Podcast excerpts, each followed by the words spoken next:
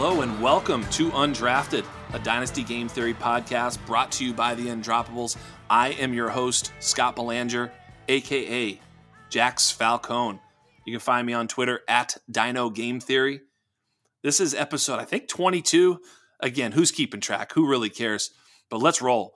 And what what a week to what a week to be uh, back on the airwaves. I missed y'all last week. Um, you know, the, Mr. Game Theory was very very busy this last week, so I apologize. You know, I had a really great guest uh, lined up last week, and we'll try and uh, we'll try and circle back and get him on uh, going forward. But you know, I got a great guest this week too, and it's really the perfect time to have my my guest on this week because uh, you know, literally we're recording today, and you know, the Senior Bowl is happening, and uh, you know, my my guest is literally, you know, got a got a press pass to the to the Senior Bowl. He's watching every clip, every every um, you know every workout, every interview.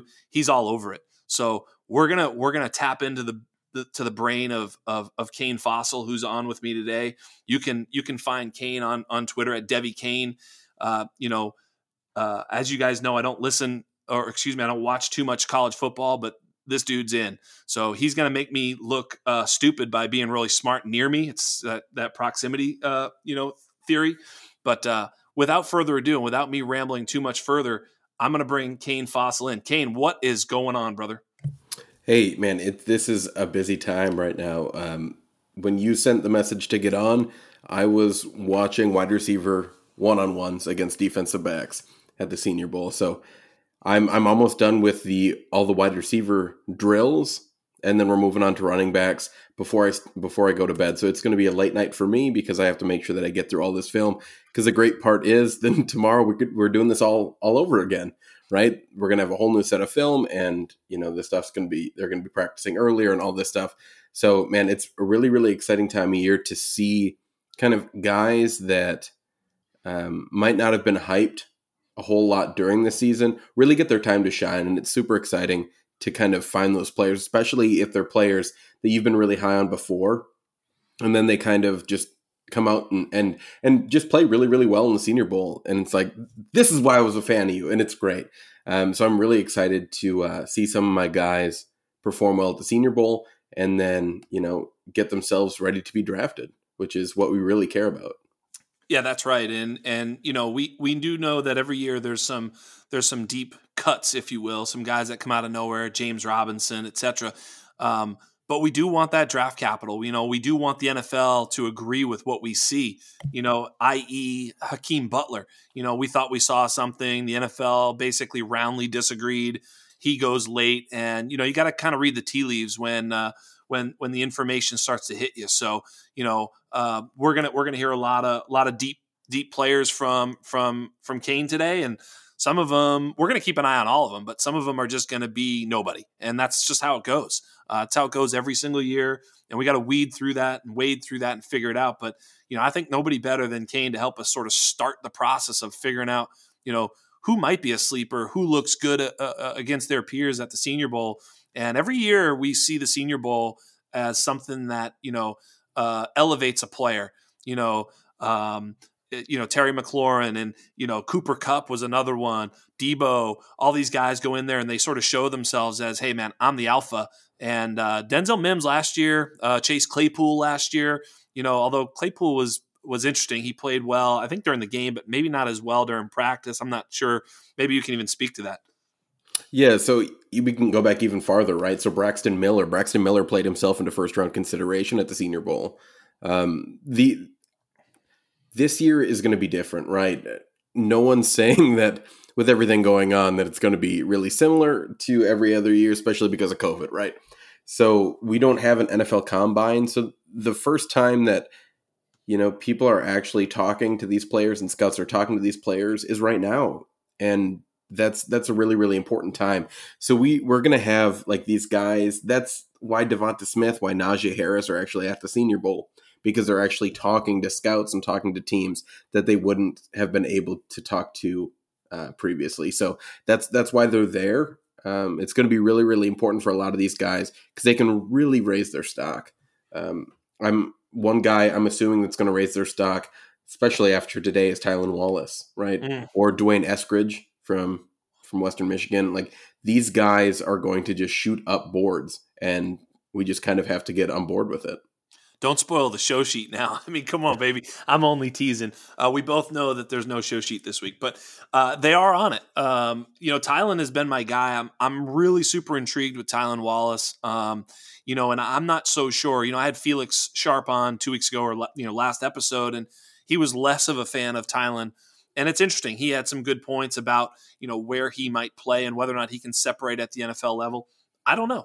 Um, I you know he he mentioned and I'll ask you this question because I thought it was a good question that he asked me. He said, you know, I'm always looking for an elite trait, you know, whether it's speed or separation or whatever. Uh, and he goes, I, I, he didn't really see it in Tylan Wallace. So I'll ask you, what is it that you see that's an elite trait from Tylan Wallace? Um, the thing that sticks out to me is his release. Um, his release off the line of scrimmage is just really, really great.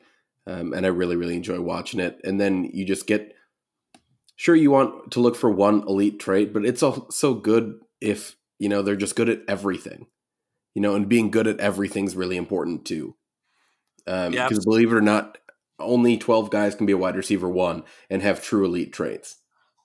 Absolutely, um, yeah. I, you know, so, it's interesting because he's what? What did he measure out today at 5'11", 193? Um, you know, and I think that's that's great. That was what I wanted to see. I want to see him above 190 and a, kind of above 5'11. I was kind of hoping for six foot 195 somewhere in there. Six foot 200 would have been amazing. I didn't think he was quite that big.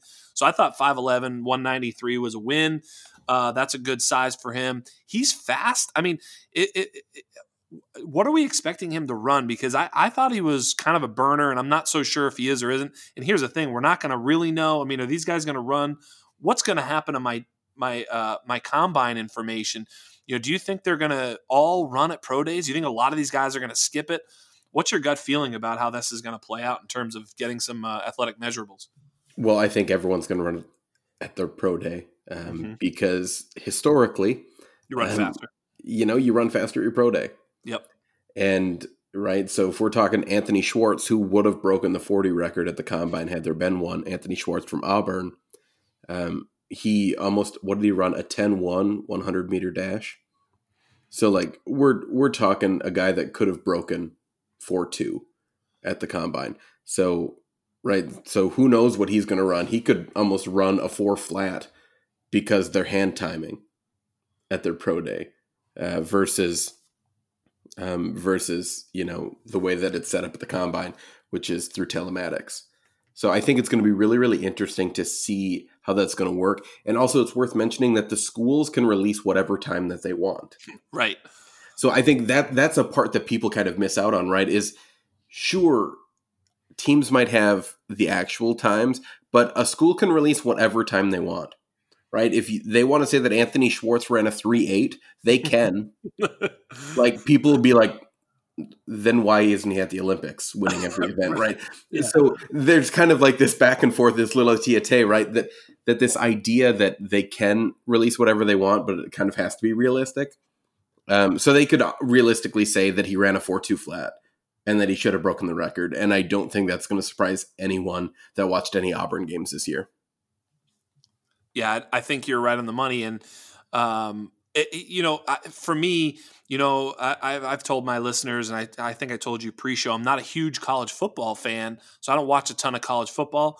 Um, you know, it, I feel like this year with with without the combine, without some of the the added layers of information that we're going to get from you know the interviews and all the rest of it, I, I feel like I'm going to be a little bit behind the eight ball with with certain bits of information. You know, there's a certain um, whatever you want to call it, like a you know regularity to the combine where everybody has to run under the same sort of you know uh, rules you right. know uh, it's it's and so how you perform at that combine, you know, a four four five is like fast. You're like, all right, that was great, man. I mean, Jerry Jeudy and uh, CeeDee Lamb and um, you know, a couple of those guys, they all ran in the mid fours, and we're all like, this is great. These guys are great. You know, who knows what they would have run at their pro day? They probably would have put up a four three, four three five or something, been like, well, you know. So that that sort of irregularity from class to class and not quite knowing uh, has me a little uneasy. Um, you know, just because I, I, it's not that I depend on those things, but it is a good way to compare from year to year, and that's what's great about that combine is that it's it's run to a T and all those athletic measurables you know are, are really uniform and last year even you know those those wide receiver agility scores were way off all all those guys you know it was like so there was kind of a problem. I think they ran late in the day, et cetera, et cetera. So, you know, we kind of saw that. And we're like, wait a minute, there's something wrong here because we know these guys are agile. So, but when they're all in the same sort of control set, we can kind of figure that stuff out. Whereas, you know, if you have one guy do this, one guy do that, I think the data is going to be a little bit less dependable this year. And therefore, you know, you got to really, uh, you know, rely on, on on the film a little bit more this year than than I might otherwise. Um, so it's going to be very interesting. I, I don't know what your thoughts are about that. Yeah, I think it's not so much the 40 times for me. Um, because, you know, whether they run a fast 40 or not, they have to be, be able to do it on the field and we would see it on the tape, right? If they're if they're really a burner or not. But the the thing that's really important for me is the rest of the drills. Right? That people could be running them differently and there's not going to be that same guidance. You know, drill after drill. We're not going to see the Pittsburgh offensive line coach or the strength coach or whatever just barking at all the running backs over and over again, right? We're not going to see that. Right. Um, the uniformity of that sort of moment where each guy elevates himself and you're like, you know, catching it out of the backfield with the same drill and you kind of watch them. Can they take to coaching? Can they, you know, it's all that stuff. Yeah, exactly. There's a, there's a little bit of just missing. I, and also, I mean, it's really a cool event. I mean, you know, uh, all you know, all everybody from the NFL is there. That's why it's such a big deal. And you know, so I, am a little I'm a little disappointed by that. And it's going to take a little bit of the shine off off the off season, but you know, we're we're gonna we're gonna make the most of it. So you know, you were talking a little bit about competitiveness, and I think it's worth sharing a story of of the combine where that competitive competitiveness really came into play, right? So when Nate Burleson and Andre Johnson were at the combine, they were in the same heat, right? So they were all doing the drills together, and Andre Johnson wasn't going to do a thing because everyone knew Andre Johnson was one of the best wide receivers in that class. He didn't really have to do anything. Um, but then um, Burleson did the broad jump and had a really good broad jump. And everyone was talking about it and they're like, could this actually be the top wide receiver in the class? So what does Andre Johnson do? Just take off his sweatshirt and his sweatpants, do the broad jump without warming up, and jump six inches longer. Right. The Nate Burleson. Right. So we're missing like the, just this competitive edge. It's like now you're now these people are going to com- be competing against the same people that they practice with. Yeah, it doesn't have the same effect, right? Yeah, I you know I look at like you know, it, uh, to your point, like last year when uh, when CeeDee Lamb made that crazy catch, um, you know, that one handed sort of in the corner. I mean, he wasn't wearing pads or anything, but it was just this crazy catch. He yep. makes this one handed diving catch, gets his feet down, somersaults, stands up, all in one motion. And who's he standing right next to? Jerry Jeudy, and he kind of high fives him like, "Yeah, that was easy." You know, yeah, I wouldn't be thing. doing that at my pro day. Right? Not yeah. Let that thing sail over his head. Whatever. Bad throw. Let's try another rep. But he went up and got that because everybody was watching and he was like right. watch this shit you know so it was pretty cool no i'm with you yeah so you know speaking of senior bowl and and there's another bowl that's that's that's happening this week and yeah i'd be crazy i mean i'm a football guy i'm an nfl guy and i'd be crazy if i can't you know get a little bit out um, this Super Bowl is going to be pretty awesome. I mean, uh, you know, I don't know if you know this about me, but I'm from Boston. I'm a, I'm a Patriots fan. I'm staring at a, a plush toy of Tom Brady, and you know, uh, uh, uh, uh here in my office, I got Patriot stuff, and here's the you know the Son of God going to Tampa Bay and bringing them to a Super Bowl. I mean, it is just unbelievable. He's going to go against the literally the greatest quarterback, um, you know, pure pure quarterback I've ever seen in my life, Patrick Mahomes, with the best weapons you could possibly give a guy like Patrick Mahomes, with the greatest sort of offensive mind that you could give Patrick Mahomes, and can Brady slay that dragon at 43? Yeah, I I think Mahomes wins. Me too, by the way. like, I mean, I, you know, this line is three and a half, and I look at it and I'm like, I, I, you know, I don't know how much you'd have to make it before I'd want to take, you know, the Tom Brady side and the and the and the you know Tampa Bay Bucks. They have a hell of a team though. Their defensive front is great. Their secondary has been playing very well um, you know, certainly enough to get by against good teams. Their their offensive line is nasty and and they're really good. Their skill positions are outstanding. I mean, you know, they, they, they, you know, they were without Antonio Brown, but even still, you know, Scotty Miller's a great, you know, WR3 for them. Gronk and Brate, um, they're kind of dope. I mean, Leonard Fournette, for all the Fournette haters, he was really good in the passing game. I mean, he looks really natural in the passing game. Of course, he was a high school wide receiver, as you already know. And, you know, I think he adds another dimension to that team. You know, they've got the the grinder and, and, and Rojo to take off some of that steam, you know, so they can kind of give him some of those empty carries. But that team is just really, really good. And so I'm not surprised they're there. And they definitely have a puncher's chance in this game. Yeah, I think I think it's worth mentioning, right? My alma mater has two people playing in this game. Um, and both for the Tampa Bay Buccaneers. We obviously have Tyler Johnson Ooh. playing, and then we have uh, Antoine Winfield Jr. playing safety for the Bucs. So I'm I'm just excited for them. Um, I just remember all the hate that Tyler Johnson got. Yeah, not from me. I I have his. I think in the other room I have his signed college jersey, um, and I've been able to talk to Tyler before, and he's just a great guy. Um, so I'm I'm really really excited just to see, you know, what he does and what they're going to do, especially their careers moving forward. So that's that that would be the most excited I would be for Tampa Bay winning, just because two Gophers win, um, and that would be just you know pretty cool to see. But I think Mahomes is just too exciting. Yes, like I I'm not like the biggest Chiefs fan, but I'm a Mahomes fan. And I don't think you can really ever say that anyone isn't a Mahomes fan if they just like watching football. If you hate watching football, then you're like, oh, I don't like Mahomes. And I'd be like, okay, that makes sense. right. Uh, but if you like football and you're like, oh, I don't like Mahomes, I don't get it. Like, yeah, repeatedly makes really, really good plays over and over again, plays that we wouldn't think that other people would make. And he's doing it time and time again, like sometimes looking at the receiver, sometimes not and you're telling me that you don't like this kid? Like, get yeah, out of here. Exactly. And he's like, he, he, he doesn't he he's not really a showboat he's like adorable and like like sweet and like he, people love him and like his teammates like like nobody doesn't like him like he's just he's he's affable and like approachable in a way that's kind of weird and like I don't know man he's he's something and yeah like a few days after the after the Super Bowl last year when they won I guess he and his girlfriend at the time, I think now they're engaged, but he they went out for like pizza or something in Kansas City and no one went up to him and talked to him. Right? And he that's why he doesn't really go out much. That's why no one really goes out much without like a big group around him, but um, so before he left, he paid for everyone's tabs in the entire restaurant. That's awesome. And then before he left, he goes, "Thanks for letting me enjoy a night out and then left. And that was it. Don't get me started. I'm a huge foodie. Um, you know, and I will say, you know, here at the Undroppables, we are hashtag no neck crew. So I mean, we're all we're all carrying a few extra lbs. So I mean, when it comes to food, we definitely get our our, our share in. But know you know what?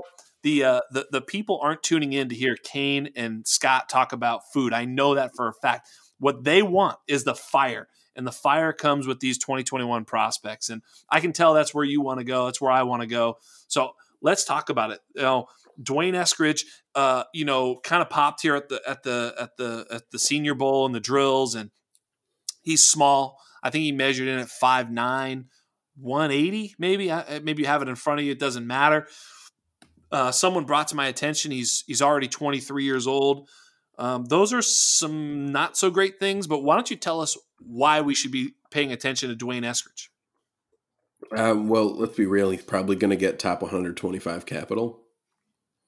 Um, there's even Todd McShay saying top 50 pick. So I think that's the first thing that we have to talk about is the draft capital. And, you know, if you're going to get that anytime day two capital, then you have to start figuring out how you feel about a player, right? it's the exact same with Van Jefferson right? He was an older guy coming into coming into the NFL, got day two capital, and we're like, well, we like the the math says that we should like him, right? Because he got day two capital, and that means he's probably going to play a little bit more. But then, if you're watching the film, you're like, he just runs routes okay, and like doesn't really do a whole lot of things else really really good. So I think D'Wayne Eskridge is is similar just in the draft capital way. But if we're talking about D'Wayne Eskridge um, on the tape, his release is filthy. He so also I just want to preface um, I'm drinking a soda, and anytime I don't drink pop, so when I do, I get really really excited and talk really fast. So Fantastic. from here on from here on out, I apologize because things are going to get much much quicker because I'm going to get really really excited. Well, we got to talk fast because you got to get to bed. So keep it going. My my pods go very long. I'm long winded, and so you know, get it all out because it's going to happen. Here's here's what I got with with D'Wayne Eskridge. Okay, so for me, I look at that that sophomore season, and as I look at that sophomore season, he played 12 games and really only had 500 yards, 30 catches, didn't do much. His junior season, he's kind of comes to a little bit. Now, all the while, he's been a, a big play guy. Let me let me just share this with you. He's averaged 18 and a half yards per reception over his college career. Absolutely unbelievable. That's three seasons over 20 yards a catch. But here's my question: Did he get injured his senior year and get a senior, uh, excuse me, a, a medical red shirt so he could play a fifth year? Do you know that? That's a good I- question. because I see him here. He had three catches in 19, you know, in in four games. So I'm assuming that was a and that was his quote unquote senior year. Now that yeah, would make collarbone. yep, there you go. So that would make some sense as to why he's coming out as a fifth year senior. That's scary a little bit. Although he was pretty productive as a junior, again in in the MAC at Western Michigan. So all kind of graded on a scale. So this Senior Bowl is actually a big opportunity for him to show what he can do against the highest levels. But just to give you some idea, he played six games this year. You know, COVID shortened season for tw- in 2020. He had 768 yards on almost 24 yards a catch. So he was purely dominant in in six short games, uh, eight touchdowns, like I said, and just unbelievable. So his production was outstanding. Again, it, it, it has to be. Otherwise, what the hell else has he done? You know, he's been kind of a you know an okay receiver for the first three years. I'm sure he was looking forward to that that's 2019 senior season to get himself drafted, and you know instead he put it together in 2020 and here at the Senior Bowl. Yeah, so let me throw some uh, some context on some of the things that you said here. So, Please, um, yeah, he there's some games where he obviously or some years where he obviously didn't look super great, um, but it's worth noting that uh, up through 2019 he was a two way player. So he wasn't just playing wide receiver; he was also playing cornerback. So I think that's that's something that we have to note as well. That when absolutely. we're seeing this progression, it's not what he focused on the whole time because he was also playing cornerback and That's sure, he unbelievable. didn't he didn't play a whole lot of cornerback, right? I get that, but in 2019 he actually had 14 tackles in those four games. Shit. Okay. So you know, I think that's that's worth mentioning. And the other thing that's worth mentioning is uh, 2019. That's when we also saw the big breakout from his teammate Skyy Moore, um, and that's Skyy Moore with two Y's to be really fancy. Totes. Um, so yeah, so then we came into this season, and I really thought that Skyy Moore was kind of going to continue to be the guy there at Western Michigan, and he ended up not being the top guy at Kalamazoo. So, you know, it's it's worth noting that D'Wayne Eskridge really just outplayed him and outplayed him by a lot. Yeah. Um, and I you know we can see it from his release, and his release has gotten so much better. So it's clear that he worked on his his footwork a lot because you know that's what we're really really seeing right now. Yeah, and I think you tell. I, I didn't know he played cornerback. I mean, this is great. That's the information I'm looking for. That's why. I, that's why you're on the show, Kane. This is it. This is exactly it. I don't know this shit. I don't. I don't. I. I've seen this kid play like three snaps and and sort of some highlights. I mean, but if you tell me he's good, I'm going to start looking into him, and that's how I figure this shit out. And when you tell me he's a cornerback, that's even better. I mean, that that actually puts context to his performance, but also kind of adds to what the hell he is. He's a he's probably I mean, if he's a cornerback and he has a great release, he's probably like elite quickness, elite feet, elite quickness. I mean, this dude, you know, 20.4, 24.3 and 23.3 yards per catch in the Mhm. last 3 years. I mean, yeah, one of them was shortened by injury, but my point is consistently over 20 yards per catch, meaning he's just he's got to be fast. So I'm curious to see what he ends up running. Um, you know, but uh, uh, if he's small, he's probably going to play predominantly out of the slot. But if he has that get off, he could be a, a target magnet across the middle in the NFL. No. Yeah, and I think what's really really important is that release when you're playing slot. Yeah. Um, because you're going to get that press coverage, and you're always running the quick route. The slot guys are usually running the hot route, especially when we're getting to third down when we're, you know, facing against that nickel formation. That it's going to be that really hot route, and that's what we saw Wes Welker. That's why we saw Wes Welker have 30 million concussions, right? Like it, it, it's that hot route, man, and that's that's really really important so he can get that rapport. And we're seeing that release just really really nice. Just I put a clip on Twitter today that he's just smooth as butter. Like it's just so easy, and he, he has a really really high IQ too. Um, you know, there was just this one clip that I that I just watched at the Senior Bowl where the cornerback had outside shade on him, so he knew he had to have an inside release. So instead of like trying to cut back outside, he just cut inside and basically ran a dig route over the middle of the field. And of course, it was wide open because the guy had outside release because he was expecting him to go outside. So like just a really really high IQ play from him, and it's it's really important to see that too because it's a guy that understands a cornerback's role because that's because he did that as well. Um, so it's really, really exciting to see what he's going to do in the NFL because he understands coverages. It, bingo. Yeah, I think that's right. I mean, fr- coming from you know his defensive background, he'll be able to read coverages and be a quarterback's best friend. Um, you know, as you point out, it, you know what, when it's hot, right? When they're blitzing, also when it's hot, you have to get open quick. You know, and if he has that elite get off where he can just get open quickly, um, yeah, that's gonna be that's gonna be an elite trade at the NFL level. And you know, Todd McShay, pretty interesting because he also had uh, what's the kid's name, Elijah Moore.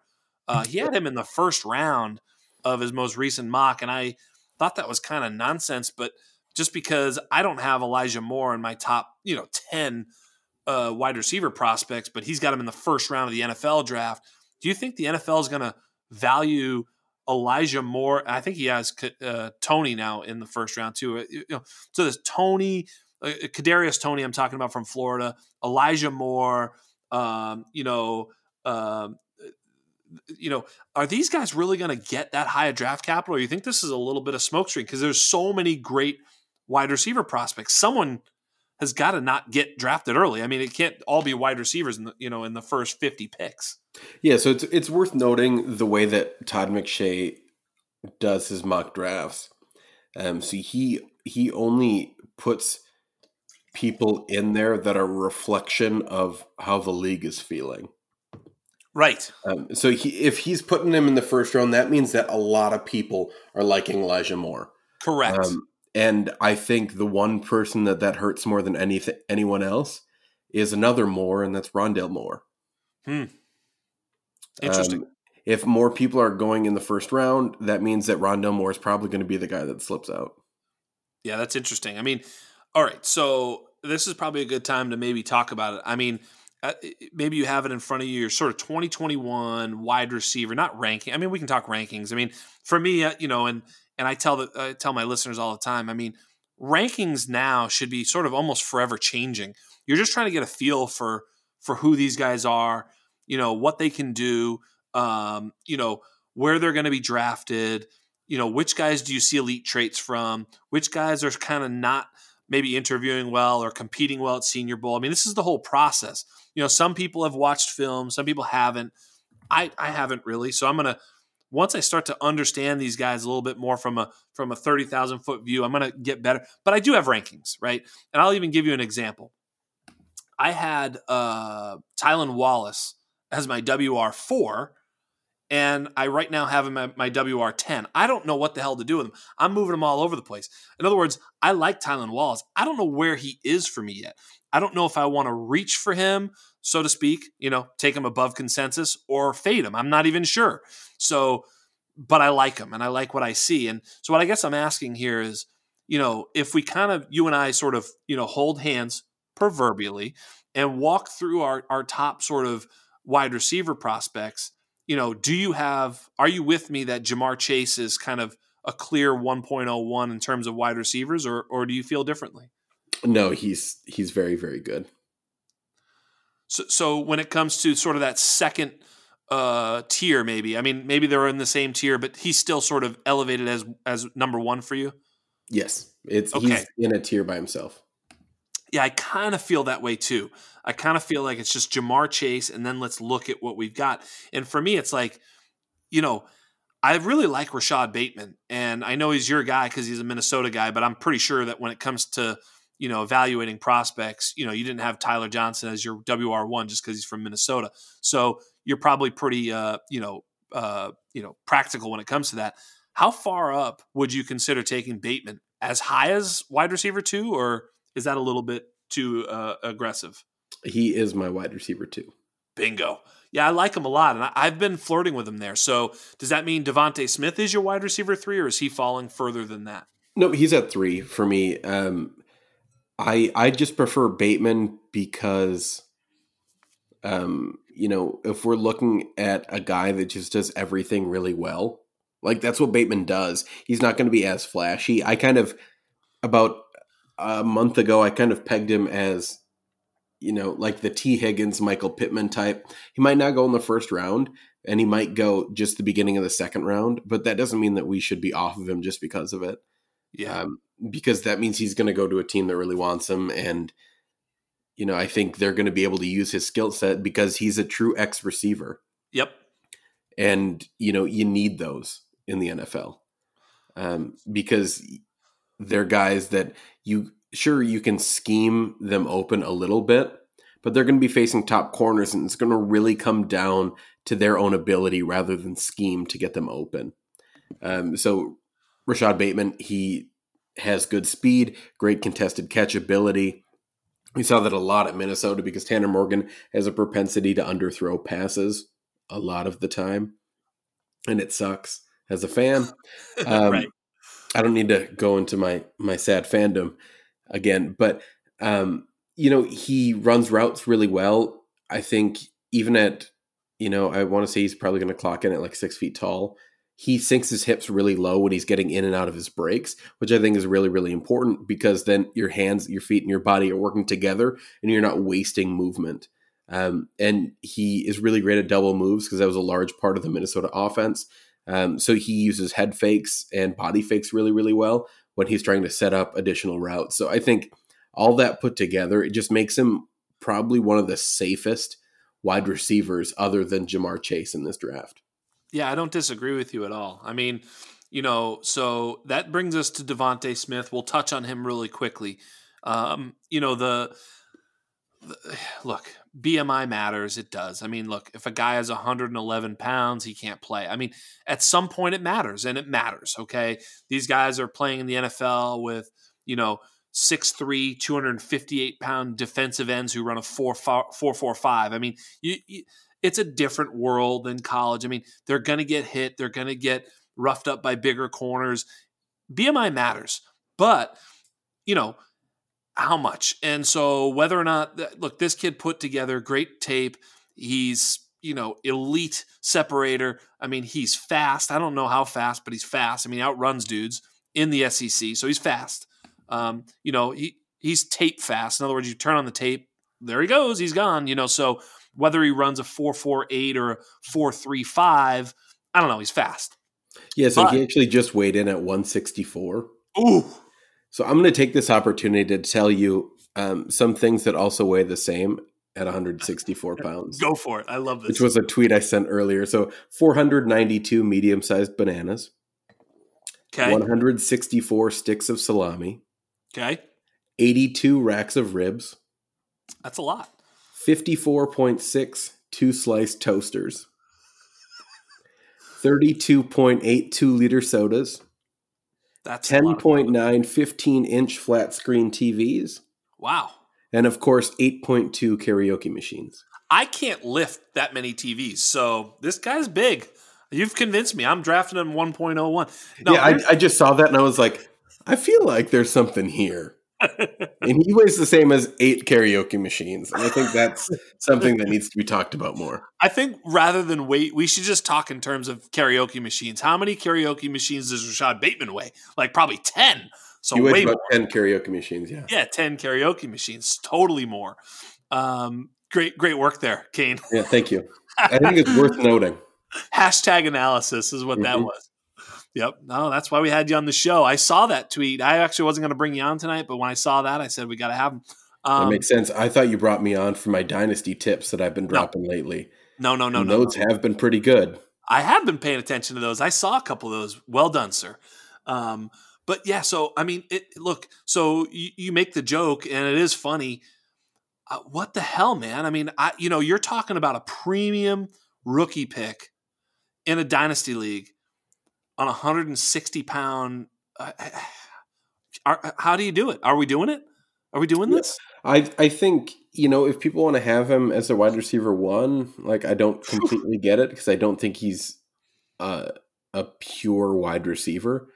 Um, and I think it's worth noting like how he got open at at uh, Alabama.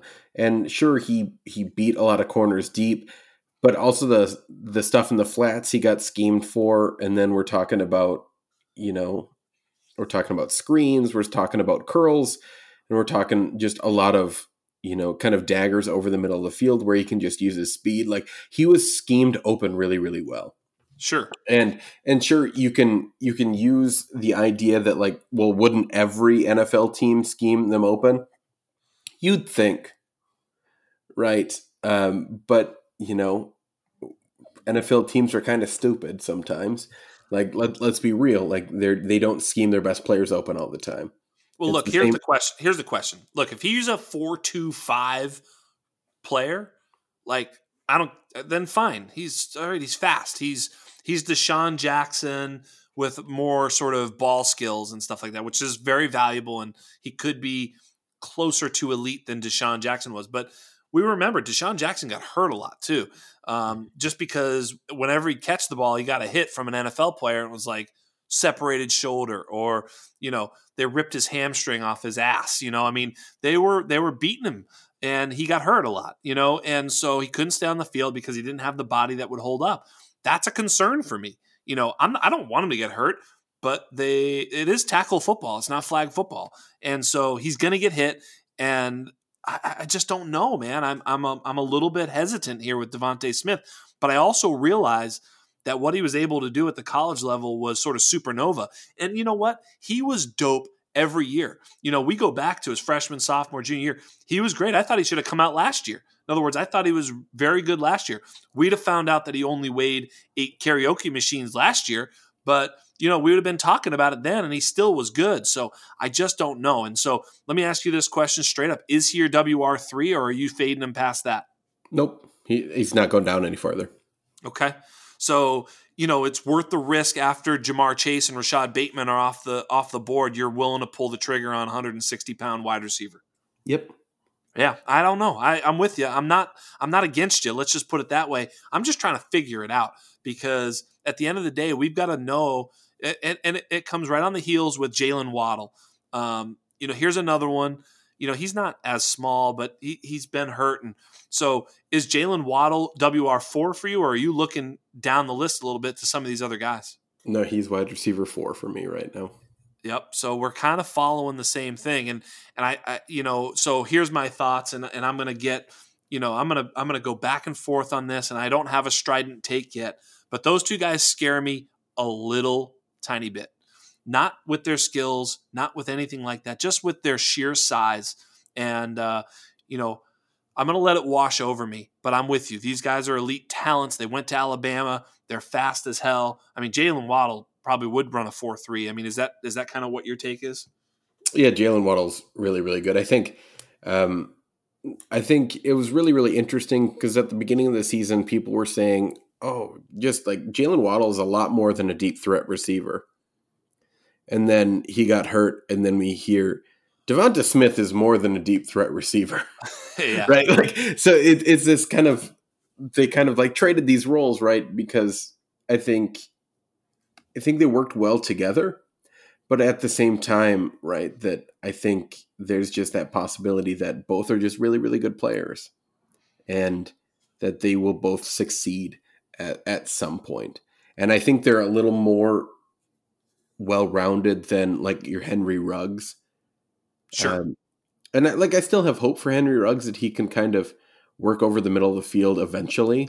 Sure whatever. and use that speed on like speed crosses rather than just running deep every time. But I just want a written apology from everybody on Twitter, all of you, every single one of you, including Benjamin Albright, who called me out for saying I was some sort of a troll because I thought Henry Ruggs was like wide receiver 10 to 15 and he thought he was the best wide receiver in the class. I just want written apologies for calling me names because I knew Henry Ruggs was he is what he is. I mean, let's let's not talk about Henry Ruggs. I'm going to get emotional. But what we do know is that Jaylen Waddle is better than Henry Ruggs, mm-hmm. and yeah, he was a he was a deep threat as sort of the WR4 on that team, you know, behind Jeudy, behind Devonta Smith, behind Ruggs. You know, he would come in and just take the top off and just blow past everybody. But in his junior year, this past year in 2020, in the first few games that he was playing, he was the alpha. He was actually outperforming Devonta Smith in this offense. He had a higher dominator rating in the games he played. And that's something that, you know, uh, Henry Ruggs never did. So it's it, it's unfair to compare them because Jaylen Waddle did in his freshman year also what as a true freshman what Henry Ruggs never did and what a lot of these guys never did. His freshman year was outstanding. Uh, his sophomore year, yeah, was a little bit of a dip. Um, but you know, we we had the stories of them, you know, uh, Rochambeauing before the play to see who was going to get it. Maybe he was just bad at Rochambeau last year. I mean, I'll, I'll give him a pass. Sure. But this year he was dominating, and he was dominating right from the get. And um, you know, uh, do we do we have any idea what he's going to weigh? I mean, he's first of all he's going to be short. What? How tall was Devonta Smith? What did he measure at? Um, do you have it there? Foot? Six foot. I, don't yeah, I mean, he was listed at six one, one seventy or something, one seventy five. So I mean, he's six foot one, one sixty three. He measured at. Oh my god! I mean, you know, Jaylen Waddle supposedly 5'10", 180 ish. So he's already a little bit better BMI. I think he's probably faster. He was outperforming uh, Devonta Smith. Look, if you're if you're uh, you know if you're afraid of Devonta, you know Jaylen Waddle, it's possible is a better wide receiver. That's all I'm going to say. I'm not saying he is for sure, but it's certainly in the cards that it might be a better player. And now I got to go even further uh, down the list, and and and and you brought his name up, Rondale Moore. You know, if after his freshman year I told you we'd be talking about him as at best the, the WR5 in this class, you wouldn't have believed it, right?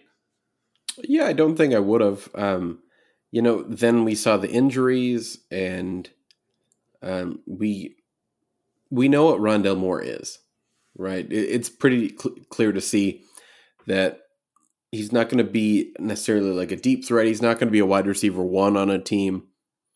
Um, but he's going to be really great yards after catch. He's going to be really great in short and intermediate routes, and that's where he's kind of going to kind of eat. Um, but the issue is, is when you have guys like Lance Zierlein for the NFL, for NFL Network, saying that uh, he has a better chance being drafted in the third or the fourth round than he does in the first round. That's concerning to me. Yes. Um, so that kind of perked my ears a little bit, and I'm I'm worried right now about where his draft capital is going to be. So he actually got moved down um, a spot or two for me. Right now, one spot. I don't know um, if there'll be another spot he gets moved down. Yeah, I, am concerned. I, I, look, I was concerned. I talked with uh, Mark Mathick on the pod, and I was just talking about Waddle, uh, Rondale Moore, and Devonta Smith, all being these like. I mean, we, we look at them, we see how incredible they are. Like, you know, Rondale bench, uh, excuse me, squatting 600 pounds as a true freshman, uh, you know, putting up, um, what do you have, a hundred and something catches in a, as a, as a true freshman. Um, you know, these guys have done some superhuman things. You know, what Devonta Smith did this last year, uh, you know, leading the, the, the country. I mean, yeah, Rondale Moore in his freshman season had 114 catches, 1,258 yards, which is not a great uh, average, but he was playing for Purdue, and 12 touchdowns. He ran the ball 21 times for 20, uh, 210 yards for two touchdowns. I mean, the, as a true freshman, he puts up almost 1,500 yards and 14 touchdowns. In the Big Ten for Purdue, I mean, he's good. He's good at football. He's a great football player, but he's small. He's very, very small in stature, and he's been hurt you know, yeah, there's question marks there. And and as a as a prospect, he's very intriguing, but he's no sure bet. Let's put it that way. I mean, I'll ask you this, Kane, because this is someone that I kind of I don't think they're similar, but they're kind of similar insofar as you know your your your thoughts about Jalen Reagor last year and your thoughts about Rondale Moore this year. Who were you more confident was, was going to be a, be, a, better pro at this time of the season, at this time of the you know off season? Rondale Moore. Okay, tell me. I dislike Reagor. then it's too easy. But I mean, Reagor kind of had that sort of, you know, we weren't sure, and then he did go in the first round. You know what I'm saying? And now, if if Rondale Moore is going in the third, what do you think the NFL teams are kind of missing here, or what are they, you know, what are they seeing that's pushing him that far down the draft board? Well, I think a little bit of it is is the amount of these like fast, almost gadget type players that have come out the past few years, and it, the and it's going to continue, right? It's going to happen again in the 2022 class, and it's going to happen, you know, from here until the NFL kind of changes again, right? Um, but it's the it's it's hard to explain because the the idea that Rondale Moore can is just great in the open field, like sure that's really really good, um, but they're kind of transitioning again in the NFL where they want people to kind of run deeper down the field and they not every team is is the Chiefs. Right? Not everyone can scheme their best players open all the time. And I think that that's why a guy like Rondale Moore falls down, especially when you have kind of less production the past two years due to a variety of different injuries. Right. Um, and then we have that opt out that happened in the middle. And then as soon as the Big Ten was coming back, then he came back to play football. So it's been this whole like back and forth with Rondale Moore. And sure, in the games that he played in, he, he was good. Um, but that doesn't change the notions that the NFL already has on him. And especially when we have guys like Terrace Marshall, who's bigger, can go deeper down the field, and is still really good in the open field. Guys like Tylan Wallace, like all these Bingo. guys that are kind of kind of can do uh, it all, plus have some ability in the open field, which Bingo. is where Rondale Moore's bread and butter is. Yeah, you're you're you're making my point here is that after those top two, there's these three guys that I can't argue they're great. There's something, but there's a little. I'm a little concerned. You know, I'd almost rather you know if you're picking at like what I don't know, we're in a super flex league, and you're at pick like seven or whatever, whatever it is that, that that you're starting to look at like these three guys you're almost better off trading back into the early second and taking Amon Ra, Terrace Marshall, Dyami Brown, Tamorrion Terry, Terrace, Tylan Wallace, these types of players that are there that are probably, I don't know if they're just as good, but I think they have just as good a chance of of being good in the NFL. And and I don't know what to do. I mean, I don't do I want to make Terrace Marshall my WR4 in this draft? I don't know that. I don't know. I'm not saying that. I'm just saying like he looks damn good too. And so after those, do you have Rondale Moore at WR five, or have you pushed him behind some of these other guys? Um, he's currently at six for me right now. Uh, who's five? Tylan? No, um, it is Terrace Marshall from Terrace. Yeah, I love that dude. You know, I mean, he's got that NFL body. He's super fast. He's been productive. Obviously, this year is kind of a difficult year to be productive, but he was good. And you know, I'm with you um, yeah, I, I, am flirting with Terrace Marshall in that spot too. I've kind of had him right in that five, six, seven range. W- what are your thoughts about Amon Ra St. Brown? Because I kind of see him as a guy that, you know, jack of all trades, master of none. Am, am I kind of reading him right? Um, so we recently did a mock draft that was super flex, tight end premium, and he went at the 306. Wow. That's so incredible. I'm, I'm not his biggest fan. Obviously um, not. I he wasn't even the best wide receiver on his own team. Um, so I think Drake London is the best receiver on his team. But I think Amon Ross St. Brown is kind of in this weird spot because uh, people say that he separates well, and other people say that he doesn't separate that well. Um, and he does contested catches sometimes, but not all the time. And so he's kind of like just this back and forth prospect of people never really knowing where to put him. He's not even in my top 10 as a wow, okay. Right Very interesting. So what's interesting is we did a, a, couple of mock drafts at the undroppables, and he did go 2.04 non tight end premium. So he was kind of behind some of these other guys, and um, you know, uh, you know, and then we did a, a, a non super flex. Um, I'm not. I'm, it's coming out soon. It'll probably be out Wednesday. Uh, we did another one non super flex, sort of version 2.0, where we're kind of you know getting different draft positions and putting them out. He went 2.01. Um, so for you, he would definitely fall further than that as, as he felt a 3.06. That's very interesting. So you you'd have guys like even Seth Williams uh, and and players like that ahead of him. I, I would assume, yes. Um, Seth Williams went at 311. Yeah. Wow. Okay. Wow. Okay. So where where did and Terry go in that one?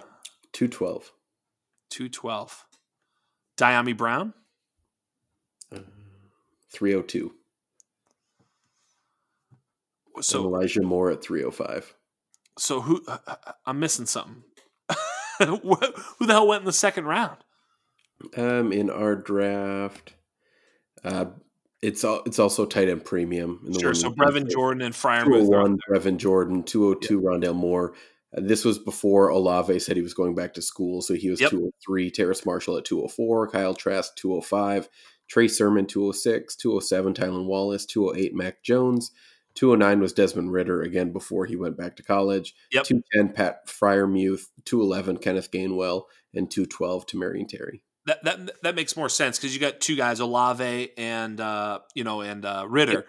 Um, yeah, we were we were kind of excited uh, at the undroppables as well for Olave and Ridder. It was funny actually. Um, we were drafting when Olave made the move, and someone had picked uh, Olave at like ah, I was want to say one ten or one eleven, and uh, they were on the clock in their for their second pick, at like 210 they picked uh you know i think it was brad wire offensive line guy. He picks tylan wallace and like they say oh olave's out. And i go you, you want to just move tylan wallace to your 110 pick? And he's like fine. So we have tylan a little bit high in this this mock that's coming out just because you know we couldn't have olave in there. So we right. we just we said all right you get tylan in your first pick now make another pick. And sure. and it was kind of funny but um, yeah, those guys are, you know, it's just like last year as they they sort of push things down. But um, what are your thoughts about this sort of? So you, you would have Terry. What, Terry's kind of one of my favorite players, just because I think he can be kind of a DJ Chark type of player that, I, in my opinion, and, and I don't mean he's exactly like DJ Chark. I mean he's, I guess, somewhat similar, but moreover that he played in an offense that didn't necessarily throw the ball effectively down the field He's right. really fast. He's tall. He can play on the outside. Um, he profiles as a as a alpha X. Uh, we just don't know if he can because we really don't have the film that shows that he can or can't.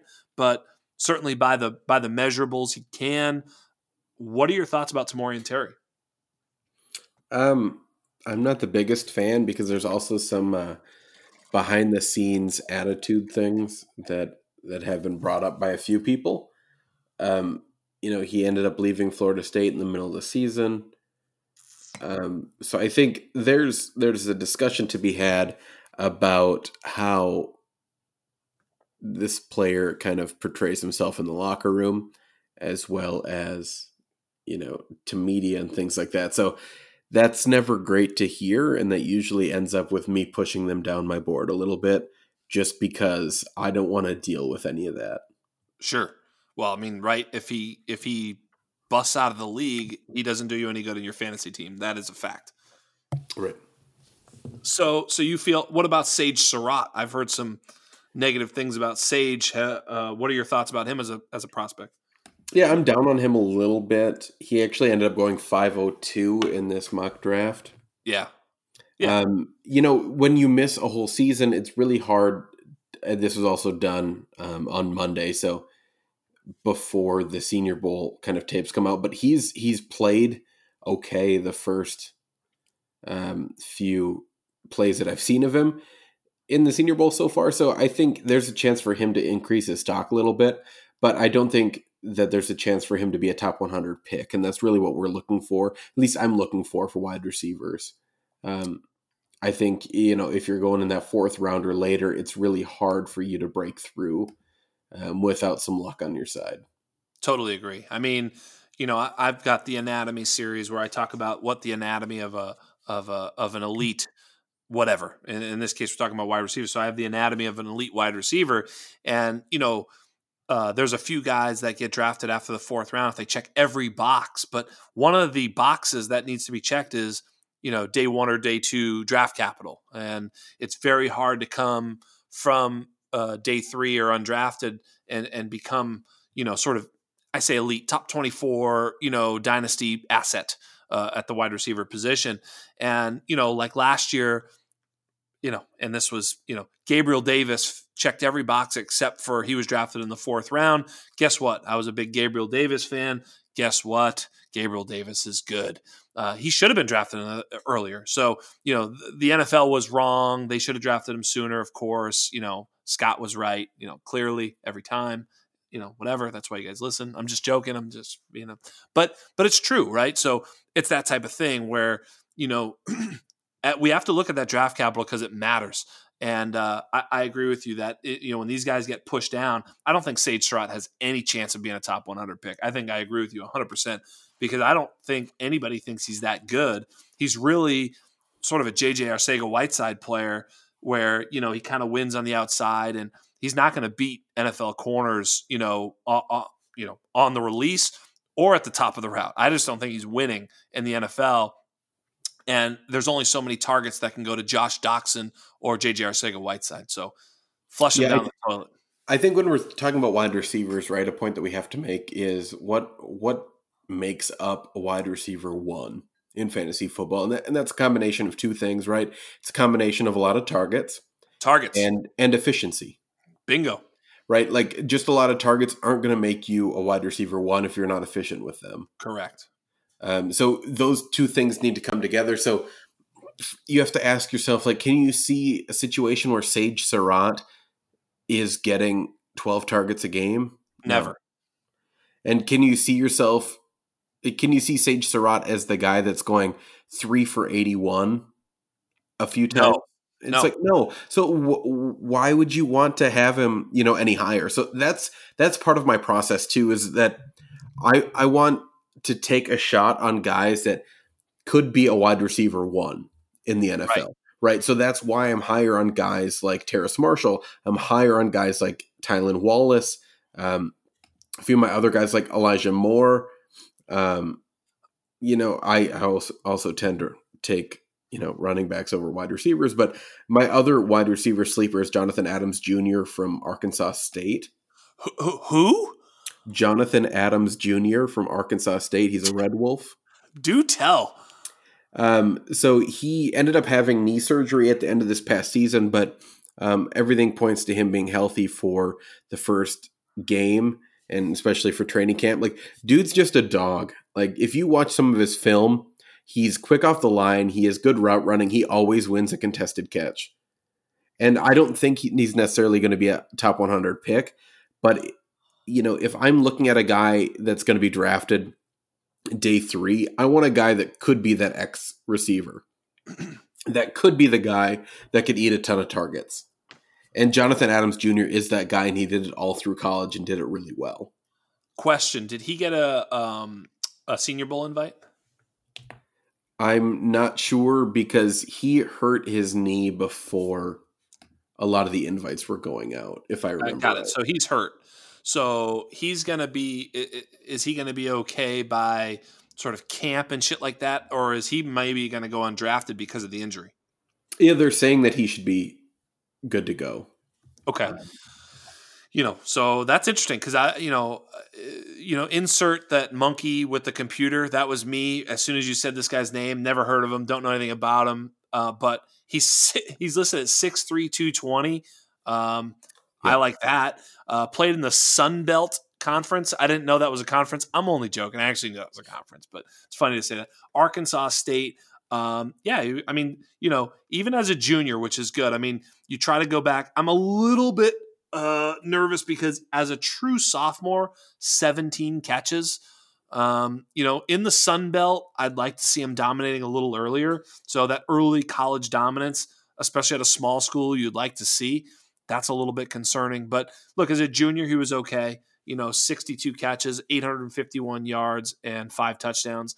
As a senior, you know, this could be sort of that Hakeem Butler corollary where, yeah, as a senior, as a big guy, he dominates 79 catches, you know, 1,100 yards, 12 touch. Um, you know, he was productive. I, would have to look at the dominator rating there to see if he was, you know, more or less productive than the raw numbers uh, appear. I will dig in. I love the take. Um, and you're right, though. He does have that sort of body frame to be an elite X in the in the league. And, and you're right. If you're taking shots, why take a shot on a guy who's just going to be some sort of random backup? You know, Riley Ridley, who you know, look, maybe he's a you know good technician, but he has zero chance of ever elevating. Whereas this guy could be that lightning in a bottle type of player. So I'm with you 100. percent Right. If your ceiling is the wide receiver three on a team, I don't want you on my fantasy team. Like At it's all. not worth me drafting you at all. Right.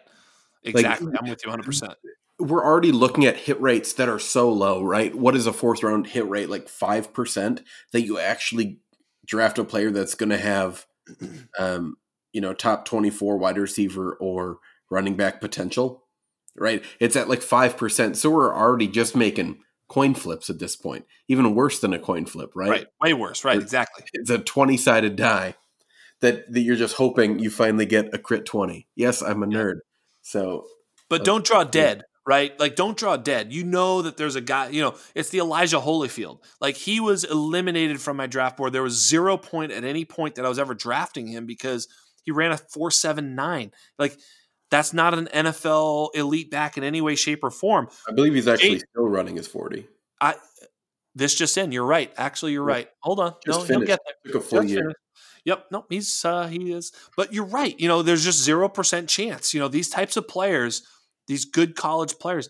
It's great. They they're God bless them. They're probably wonderful human beings. I have nothing against them, but they're never going to elevate. You know, whereas a guy like James Robinson, you know, you turn on the tape. Look, he was he was in my top you know 12 or 14 RBs before the draft uh, because he had some juice. You know, he was clearly at least somewhat capable of putting this together. You know, it wasn't probable. It still isn't probable, even in hindsight. If you look at it, he needed like COVID and like for a team to erroneously release Leonard Fournette because of bullshit reasons, like he needed the world to come together perfectly for him to have that season. But at least it was possible. If Elijah Holyfield was in James Robinson's spot, he's still not playing. Like they're going to sign somebody. He's just not possible for him to have that type of role. And it's important to understand what late round picks and late round flyers look like. And you point out exactly right that this guy, hey, he actually has that 5% chance as opposed to a 0% chance. Well said. Right. Yeah, so that's that's where I'm at right now. Yeah, I love it. So, Jonathan Adams Jr., knee injury guy from Sunbelt Conference on the list. That's my put guy. Him on, put him on put him on the list. Instead of a 2% chance, you have an 8% chance that he becomes something in the league. Yeah, and I think that's that's the fun part, right? When we're talking about these guys that are that are lower that have a pretty small chance to hit already. It, that's when we're trying to find diamonds in the rough, and it. And if we're going back to their their film, yeah, their their film matters, but their draft capital also matters. Then, you know, at that point, their landing spot also matters, right? Yep. So all that kind of works together for us to get an idea of where a player could actually fit in and get some fantasy points. Because at the end of the day, um, I want all of my favorite players to get drafted, but I want them to put up fantasy points. That's what matters to me. Yeah. So in that in that sort of second uh, half of your top ten or top twelve wide receivers, you know, we kind of stopped at Rondale Moore. I think we know, um, you know, Terrace Marshall is there. Who's your wide receiver seven? Because I'm looking at a name here that I, I'm wondering if you're going to say what I'm thinking. Tylan Wallace. Yeah, right? I mean, so I'm with you. I, I like Tylan Wallace a lot. I think I'm going to, you know, I drafted him at the 3.01 in our draft, and I was like, my, my comments, we wrote a little article, and I said, he'll never be here for you at the 3.01 in any of your drafts because he's going to shoot up the draft boards right. because he's going to get drafted. He's going to run fast. He's going to do all these great things at the Senior Bowl. He's not going to be there. He's a he's not going to be there. So I agree with you. I think we're right on the money. I'm in lockstep with you. after Tylan, and I and I'm with you 100. percent Where do you go from there? So Terrace Marshall's off the board, Rondale Moore is off the mo- off the board, uh, Tylan Wallace is off the board. I'm looking at another name. Let's see if you hit me again. Well, this is where we go into uh, clusterfuck territory. I agree. Um, yeah, so it's it's messy. Um, yeah, it is with people returning back to school. Uh, what are we at wide receiver eight right now? Yeah, I think so. Yeah. Um, like the next highest guy I have is Dyami Brown, but that's me too. Not, me too. I don't like him. What don't you like? Um, I think that he is just mostly a big play guy, and okay. he was winning. He beats up on really bad teams, and then disappears against really really good teams. So I'm not the biggest fan of that. Um, and when he does play well against, well as a relative term, against a good team like Notre Dame, um, if we pull up his stats here. Yeah, I'm looking at it too, and and it, it is interesting. I mean, you know, he's got the body. He's six foot plus. You know, he's gonna flirt with 200 pounds. I don't know if he's weighed anywhere, but you know, and he's averaged 20 yards a catch for the last two seasons, his sophomore and junior season. But I, I, I do want to hear what you have to say about his sort of game to game uh, play. So go go ahead and share that with yeah, us. so he went four for eighty four against Notre Dame, where one of that play was on a broken coverage of fifty one yards, um, where he got deep down the field, and it was one safety against basically two players, both running a deep post. So, you know, say what you want about that. I think the defense messed up, and I, if you want to give that to Dyami Brown's credit for winning a jump ball when he had another teammate along with him, then sure um, but I'm I'm not super excited for that. So I have no idea, right? So I don't know if I literally have no idea who has a good defense, who doesn't. But let me just let me just share with you his his junior and senior year sort of um, opponents. I mean, it's it looks like it's littered with some pretty good teams. I mean, South Carolina, they're in the SEC. Am I right? You know, Miami. I'm sure Wake Forest sucks. App State. I don't know. Clemson uh, Georgia Tech, Virginia Tech, Virginia, Pittsburgh, Mercer, whatever. North Carolina State, Temple, I don't know. Syracuse, BC, Virginia Tech, Florida State, NC State, Virginia, Duke, Wake Forest again. He did fucking kill Wake Forest. Notre Dame, Western Carolina. He doesn't even look like he played in that game. Miami, Miami. So I mean, it's not like he played a lot of cupcakes unless I'm I'm misconstruing that. It looks like you know, he was fairly consistent. I mean, he had a couple of spike games. There's so quite a few cupcakes in there. So he, he, let me just read you the spike games. Is Virginia any good? Because he went six for 202 last oh, year oh, with three touch. You know, I don't know. Virginia sounds like a big school to me. Uh, NC State, he went six for 150 in a touch. Uh, NC State again, are they terrible? Because he went seven and 105. Yeah, they're not great. Virginia again, 11, 240, three touches. He, he literally has 500 yards in two seasons against Virginia. Yep. Um, so maybe they suck. Um, you know, Wake Forest again, 163, Miami 167. So, you know, look, obviously you're supposed to dominate the shit teams. That's what you're supposed to do. And right. it is harder against the good teams. It's interesting. I, I, mean, I appreciate your context to his to his stats. Um, you know, I'll be but, curious to see what he thing, can do or can't. Kind of the things that kind of stick out to me, right? So when he faced Clemson in 2019, three for 63. When he faced Virginia Tech in 2019, it was a six overtime game. Ah, had two catches. Six overtime game. Jesus Christ. And only two catches. Right. Right. Like that's concerning to me. Sure. You played for literally four hours. right. Or and more, probably. Yeah, probably five hours. Right. And had two catches that whole time. Wow. Okay. Like, yeah. All right, man. Like, that's not great. Not great. Not good, Jerry. Not good.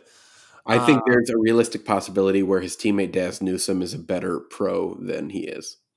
That was going to be kind of my next question. Is you know I've you know when I had Felix on, I asked about Dyami Brown, and he he was quick to mention Dazz, and so maybe maybe Dyami comes down a little bit, maybe Dazz comes up a little bit in my rankings because I appreciate what you're sharing. Um, but I can't help but see my guy Tamorrion Terry. How far down the list do you have him? Because I'm ready to put him right there. Then, if you're going to tell me that all these other guys have have flaws, I'd rather take the swing that Terry is just a just a DJ Chark sort of monster that was playing in a shit offense. I have him at like 13 or 14. Okay, so after Dyami Brown, who you got? Elijah Moore. So Elijah Moore, my understanding is he's a slot only. Am I? Yep. Is that correct? Yeah. Yep. So you're basically just saying he's going to be a slot. He's going to be a good slot. He's going to get you know 100 targets and you know you're just sort of counting money at that point. Is that what Right. you're basically betting on? Because he's not going to be elite, or am I? Am I missing that? Right. Well, we're we're talking third round pick right now. Yeah, absolutely. I'm with you. So I'd rather, you know, I'm taking a proven asset that I know is going to get some pretty good work and some really good draft capital. Yeah, I, I, I'm not. I'm not disagreeing. I'm just trying to pick your brain here because, you know, uh, yeah, a third round pick. But if you're having at wide receiver eight or nine, he that's a second round pick in in in a, in a, in a traditional draft, perhaps, right? Yeah, I, I'm also just a huge running back guy. I'd always rather take shots at running backs because if they're going to get day two or day three capital, well, early day three capital, I'd rather take them over a wide receiver. Well, let's talk about running backs real quick. We're we're running out of time. We're going to cut it here at some point, and the kids at home just let out a "oh" because they want to hear you talk more. I know it for sure. But Najee Harris, RB one without question, especially after um, you know the, the the sort of end of season and measurables and everything. I mean, is there any is there any question here? He's my running back too.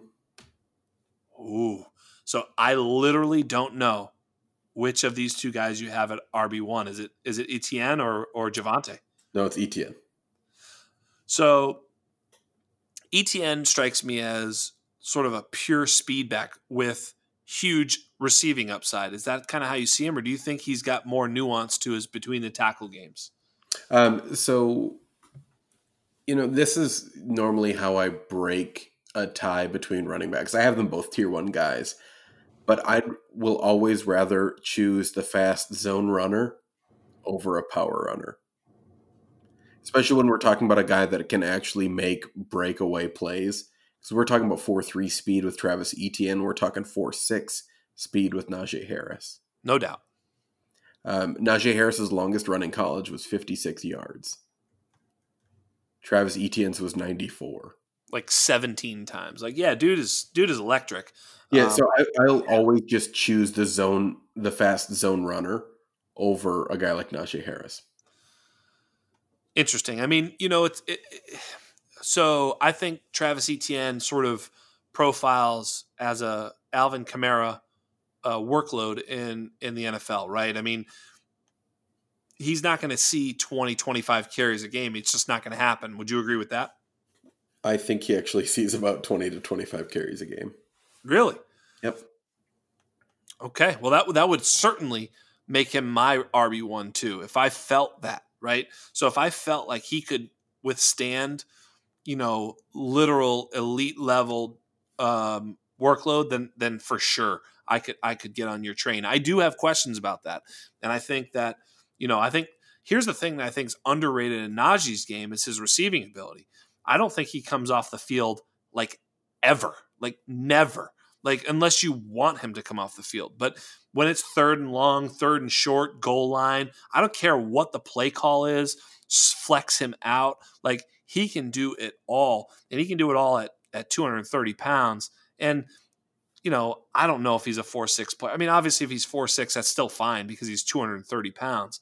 I mean, I, I agree with you. I don't think he's you know Saquon, uh, Jonathan Taylor you know, even Leonard Fournette ran a four, I think a four five flat. Like I don't think he's that kind of player, but I think he's got way better feet than Fournette ever had. I mean, you know, you watch this kid play, and he's able to make guys miss in short areas where even those three guys I just mentioned, I mean, maybe Saquon, obviously, but a lot of those bigger backs are just unable to make guys miss, Derrick Henry, etc.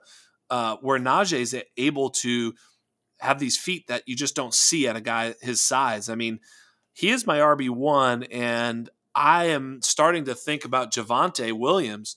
Is he your clear W uh, running back three, or, or or are you not a, a Javonte fan? I have Javonte at, at, running back three right now. Yeah, me too. And I I don't know that I can move him. I mean, you know, draft capital landing spot maybe. I mean, obviously those three guys are are my clear top three, and after that, I have I have questions. Um, I, you may have heard the people asking for the guy, so let's bring him on. Rhamondre Stevenson has joined the chat. What are we saying about Rhamondre? Speak to me, King. Yeah, so right now he's my running back six. Okay. Um, I I think that um, he is is a solid player, and I think that he also has some question marks. No right? doubt. And, no doubt. And it's not there's there's a reason why he didn't play much in 2019, right? He made some choices that that weren't the best. I mean, he smoked weed. Let's not hold that against him. I mean, you and I are smoking weed right now. So, I mean, let's just, you know, let's be easy on the guy. Anyway, keep keep going. But it's it's you know, you know the rules, right? Like, I'm you, just joking. You got to know the rules, man. And and that's to me that's important. Um but yeah, he came back and part of my reluctance might be that I'm a huge Seth McGowan fan, who was actually the guy that that was in charge of the Oklahoma backfield before he got injured. And then he got injured, then Rhamondre Stevenson came back. Um, so that might be a little bit of it. But at the same at the same point, I think he's exciting in the fact that he's tough to bring down and he has a low center of gravity and has good contact balance. But at the same time, I don't think he's necessarily like a game changing running back. Sure. Like he just is like just a little bigger da- David Montgomery. And is like, is that the guy that you really want to hang your hat on? Like, not really. Well, everybody's a little bit better than David Montgomery. Let's face it. But only throwing, I didn't, only I didn't say, I didn't say better. I just said a little bigger. I know. I was just throwing shade at all my David Montgomery people. I was a big fade on David Montgomery, and he he proved me wrong a little bit. He had a good year. I'm with I, you. Though. I, I sold him right before he started breaking out. So oh, that a boy, yeah. Wait, wait for that breakout to come, and just before that, get the least possible value. Good job, buddy. No, but right. I mean, David Montgomery. You know, I thought was a good football player, but I think you know Rhamondre has a, a higher ceiling but a lower floor. If I were to, you know, I felt like David Montgomery was going to be a good. Fo- I never thought he'd bust out of the league. I really didn't. I never thought it. I just never thought he'd be elite either. I thought he was absolutely perfect for being good in the NFL. He's just going to be good. He's good. And kind of right. I mean, he doesn't beat defenses on his own. He gets what's blocked. He's a hell of a good player. He's worked his ass off. I think he's probably I think if you went and took David Montgomery right now and and he went to the combine, I think he'd be faster, quicker, stronger. I think he's I think he's I mean, you know, inside information, but you know, I I I know some of the guys that work with him personally and they said he works his ass off, and uh, yeah, he's he's a he's a great dude and a great football player.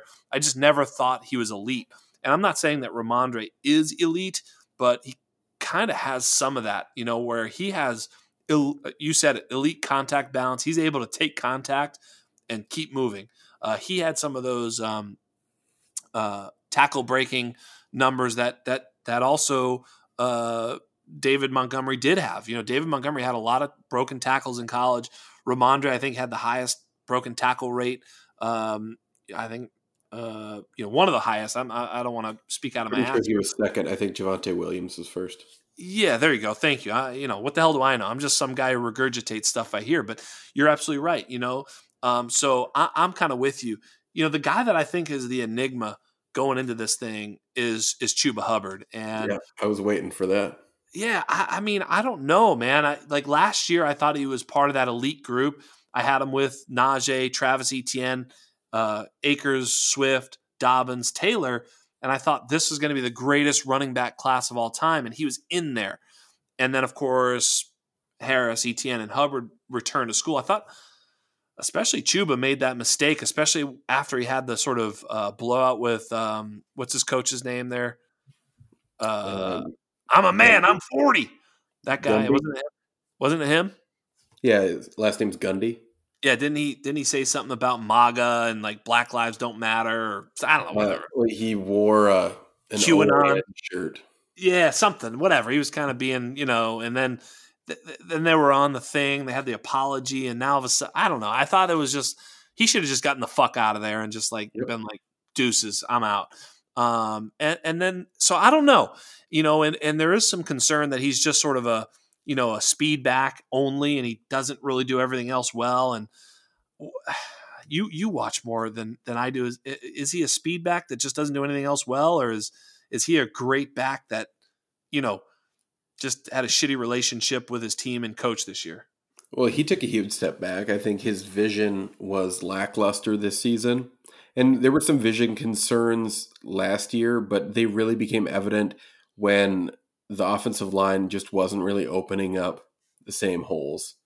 Right? So, you know, it, it's I've it's unfortunate for him cuz you know, I think he's a he's a solid player and I think there's a team out there that would be still willing to give him late day two draft capital just because of the speed, Yep. um, especially if they're running his own run scheme. 49ers? So, 49ers, um, if the Vikings think that they need speed, Atlanta. Um, so these guys that run predominantly zone run schemes, that might be exciting for all of them. You know, it's it's really he's going to fit better in his own run scheme than he is in a power run scheme. So I think Chuba's going to be interesting, but he needs to get a lot better at some really really important areas. Yeah, I mean, I- that's right, and and you know, I don't think you just drop him in any offense and he's going to be the the man. But let me just tell you, if Chuba Hubbard somehow lands in the 40 at you know in, in San Francisco with the 49ers and Kyle Shanahan and that scheme, uh, I don't know, I don't know, man, I don't know how high I'll draft him, but it'll be pretty high because when you think Raheem Mostert, Chuba Hubbard is Raheem Mostert plus, and Mostert just breaks it off every time. Hubbard's fast, and he's a in all likelihood quite a bit better than Mostert is in a vacuum. And Mostert's also going to be like 29 this year. We we don't remember that because he did nothing for the first six years of his career or whatever. Well, it's like, do you want Mostert that doesn't get hurt? Like, Right. yeah, I want him on my fantasy team. Of course, like- It's like, yeah, I want the guy that won't get injured and be able to play, right? Because 22, one, one play of Raheem Mostert, right, where he takes a catch 80 yards and the touchdown, you get one for the, what is that, eight points for the run, six for the touchdown, then another one for the catch. Like now we're talking about a 15 point play. right. Like Right. I like players that can make that play. Correct. Yes, the big play is absolutely huge, and and that's probably why you have Etienne at, at number one because let's face it, he's he's in the right offense. That dude is going to be the one of the most fun players on uh, on the planet. Yeah, Um, like you put him in like Arizona, and bingo. I think he's a top 10 running back in Dynasty instantly. Yeah. Yeah. I think landing spot will matter a bit with those top three. You know, Yeah. Williams, Etienne, and Harris might move around. I, I, I'm with you. I don't think there's much to talk about there. I think more of the intrigue happens after those three because it's Hubbard, it's Rhamondre, and another guy that I thought lost his opportunity to sort of show what he could do, and Trey Sermon. Um, you know, got hurt early in that game, and you know that was his stage to kind of show what's up. And so now he's sort of being, you know, maybe slept on again. Once again, we're sleeping on Trey Sermon. Is he in your top six? Yes. Yeah. Is he? Where, do you have? for me? He's Five. he's what we call TUFF tough. Yeah, dude. Like- He is a grinder. He is like Najee Harris put in to a 215 pounder's body. Like he is tough and works for every yard. Also, shout out Trey. I know you retweeted me one time. That was Woo. that is cool. but yeah, he he has just really great contact balance for being a smaller guy, and he just has that grit and determination that he's not going to be slowed down. He does I play bigger than his size. I agree with you 100%. Oh, 100%. And he is just one of those guys that that like you just find yourself rooting for. Yeah, no doubt, man. And also if you you know, if you get a really really like I remember in what when he was with Oklahoma that he just had a huge stiff arm and the fact that his last name's Sermon, right? then it just comes up with so many good jokes, right? And I think that's really, really important and a big thing that we have to talk about because then you can say that he exercised the demon out of the defensive player. We can talk about, you know, how he baptized them to play better. Like, there's just so many different ways that you can like make these jokes, and I think that's what keeps him in the top five for me. Word, word. I'm in, man. I'm in. so I would imagine you have. uh Etienne, Harris, Javonte, and then Sermon, Hubbard, Rhamondre. Am I? Um, so I have it Etienne, Harris, um, Javonte, Javonte Williams, Kenneth Gainwell. Ooh, thank you. Trey Sermon. Hold on. We're going there. So, so Kenny Gainwell is like my favorite player. Here's my problem they list him. Let me look it up to just make sure I'm. Uh, you know, I've I've had almost an entire bottle of wine while I'm talking to you because you know what? Who gives a shit? But let me just look up Kenny Gainwell. Uh, here he is. So Kenny Gainwell, they have listed at 5'11", 191. Mm-hmm. So I'm praying to God that he's 5'10", not 5'11", or six foot. I mean, that is too long, too lean for NFL alpha work. He's just so good and so exciting that he. I don't know how you have him at RB four. Talk, talk to me about Kenny Gainwell. I'm just, I'm I'm I'm slowly becoming a skeptic, and I don't like it. Well, one one target is worth two point eight points, uh, two point eight times more than a carry in the NFL. Yes, sir. So, you know, Kenneth Gainwell, what do he have? 60, 51 catches in 2019. Um, he is just a really, really good player, man. He's he's the reason why Antonio Brown or not Antonio Gibson, Brown, yeah. Antonio Gibson didn't touch the ball that much because Kenneth Gainwell is just really, really good. Um, so yeah, I think he just is is just a solid player, and I don't care much about player about running back size. Like that doesn't bother me at all. Because let's be real, if I draft him in the second round, which in our mock draft he went at the 211. If he's going at the 211 and I can just have him for, you know, two or three seasons of what of running back 24 even hell even one season of running back 24 potential, he already hit for me. So all I need is just one good season and that's that's worth drafting him in the second round of a rookie draft look, I've been looking forward to to to pushing the button for Kenny Gainwell for a long time. I love this dude. I mean, I had him very high, uh, you know, last year going into this, you know, into this year. I'm not a Devy player like you are, so I mean, I, you know, for me, it's I have less investment, but I love Kenny Gainwell. He went 2.08 in our Superflex mock, and again, I'm stepping on the article coming out, but he went 2.02 in a non superflex mock just recently with the undroppables. So I think he's firmly in the second round. I will be it look when I'm on the clock and he's available, he's going to be on my mind because you're right. You know, when you're swinging for the fences, you know, uh, he's that sort of I don't want to use Jamaal Charles, but he's that kind of guy where he's just a big play waiting to happen. He can catch the football.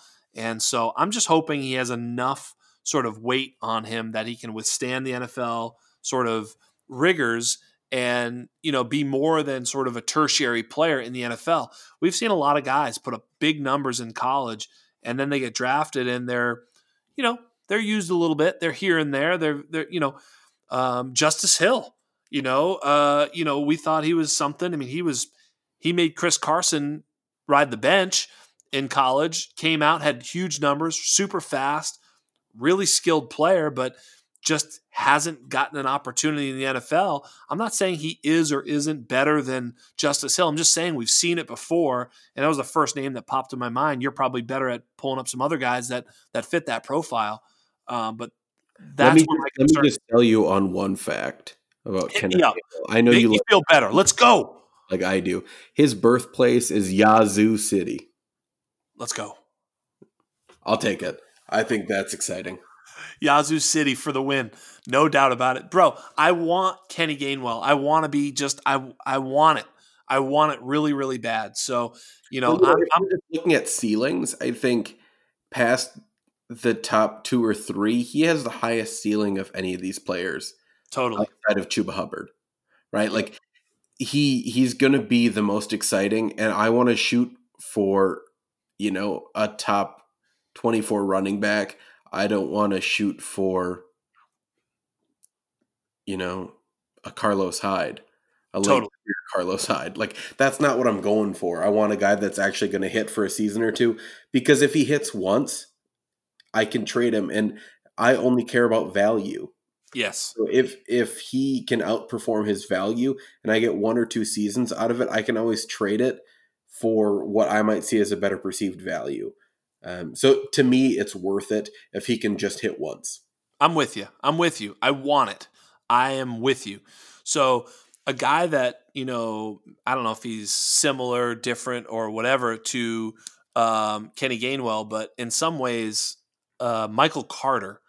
Uh, I thought he, I thought his weigh in was great. Um, his his sort of what what do you think of his ceiling and maybe talk about where you have him in your rankings because he's a guy that intrigues me a little bit. I'm not sure if he's an every down player in the NFL either. I think I have him like seven or eight, something like that. He's really, really similar to a guy that I really like, which is Javian Hawkins out of Louisville. They're Yeah. both just kind of smaller guys that that can catch the ball well when they're asked to. Um, Michael Carter caught the ball a whole lot more than Javian Hawkins did, just because Hawkins wasn't um, asked to do it much in the NFL. But, or excuse me, in in the uh, for Louisville. Yeah, yeah, you know what I mean. I did. The yeah. listeners knew too. Damn it! If they're if they're if they're correcting you as we go, f them because you were you were you, you know we know what you were talking about. Go. Yeah, so they're they're both good players, and I think they both will exceed their given cost. And to me, that's what matters because I think they're both going to get relatively good draft capital, and that's really what we're looking for here. Um, it's it's worth noting that uh, you know I every once in a while I like to look at who is is the agent for some of these guys Yeah, because the agent's not going to make a bad decision.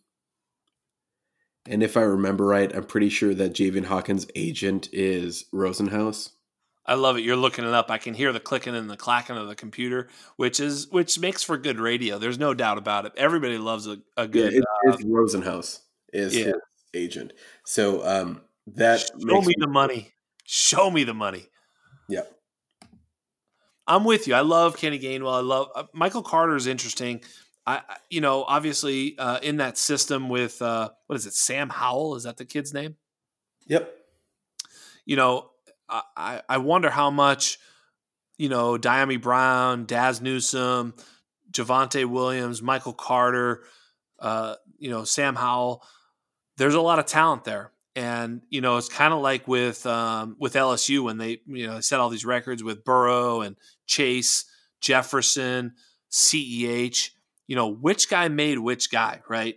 You know it's like I, I wondered if one of those guys would bust and just be like, yeah, of course, man. He played with so and so and so and so. Of course he was bad, whether it was going to be Burrow or whatnot, right? Or were they all just dope and that's why they were so good, right? But you know, you could put me in at running back for that LSU team out of out of gained a few yards because you know they're just awesome. You know, they're and we we were kind of a lot of people were concerned about Jefferson. Oh, he only plays in the slot. He was only a three star high school player. Yada yada. And then he goes out and he's the the best rookie player of all time. And so some of those things are difficult to understand as you watch him. And I think Michael Carter, Javonte Williams is a little bit of that for me. You know, is is Michael Carter just good because he was on a great team and and got some opportunistic touches? Um, Mark Mathick had given us some some pretty good uh, data on comparing um, Javonte and uh, Michael Carter, and he had shared with us that uh, almost twenty, I think it was like twenty percent of Javonte Williams' carries were in short yardage situations, where only like six percent of Michael Carter's were in short yardage situations. So ultimately, those short yardage situations will yield you generally, you know, if you get two yards and fourth and one, success. You know, if you get two yards on third and, and 15, dude, what the fuck, right? So I think what he was trying to point out was that uh, Javonte was successful even in those high leverage situations where, you know, he, he, even the goal line stops you, right? You know, it's a one yard gain, but you're in the end zone. Um, so Javonte was sort of more that player, and Michael Carter was sort of that ancillary player that got a lot of maybe just opportunities to be more successful. Um, and, and, I wonder if that you know where that where that lies. Obviously, he's smaller, and Javonte sort of profiles for sure as the more alpha back in the NFL. Yeah, but again, I don't care about height anymore for running back. So you know, if he gets the draft capital if he can manage to be round three, round four draft capital, I'll gladly take him. Where he ended up going in our mock draft that will be dropping, I think, on Wednesday, is 310 is where Michael Carter went for us. Wow. Uh, let's see where I I think I drafted him. Uh, where did I just I I I think I picked him. Um, I picked him at 210, but again, it was a non super flex. So there's like five quarterbacks. So that would have put him mid, you know, mid third. So about the same. Yeah. Um, you know, and actually, uh, you know, when I picked him, you know, I there was a ton of players there, you know, and, and, and these mocks are just that, you know, you, you may not do this exact thing, but I passed on Tamorrion Terry. I passed on Rhamondre Stevenson. I actually have Rhamondre ahead of Michael Carter in my rankings so you know it's like it's a flip a coin. So you know Dyami Brown was on the uh, uh, on the board. So yeah, it's very interesting as you kind of start to think about what you might do when you're actually on the clock. And um, yeah, that's why these these conversations are kind of fun because we have no idea what the hell we're talking about. Uh, in some ways, because right. we don't know. I mean, look, if if you're right, if Michael Carter goes at, you know, in the second round at pick ten to a to a team that's running back needy, well, yeah, all of a sudden it's like, holy shit, maybe he's my RB four or five. I mean, what the hell? This is great. And conversely, if Rhamondre goes pick, you know, in, in the seventh round, you know, to Dallas behind Pollard, and you're like, forget it. You know, get the hell out of here. I don't want any part of you. So, you know, I'm not saying either of those things are going to happen. I'm saying if they did, they completely form our decision for us. All right, so I'm gonna get you out on this. We're gonna we're gonna roll. It's been a long pod. You're amazing. I could talk to you forever because you know more about these prospects and uh, than than I could imagine. But you know, um, I, I'm gonna just ask you a very simple question. After after Trevor Lawrence, if you're in a super flex league and you're drafting a quarterback, who are you taking next? Justin Fields. Easy. Is it easy for you? Yes. Okay. All right. Well, Justin Fields, book it. Forget about it. Trey Lance is going to be a what in the NFL? Quarterback.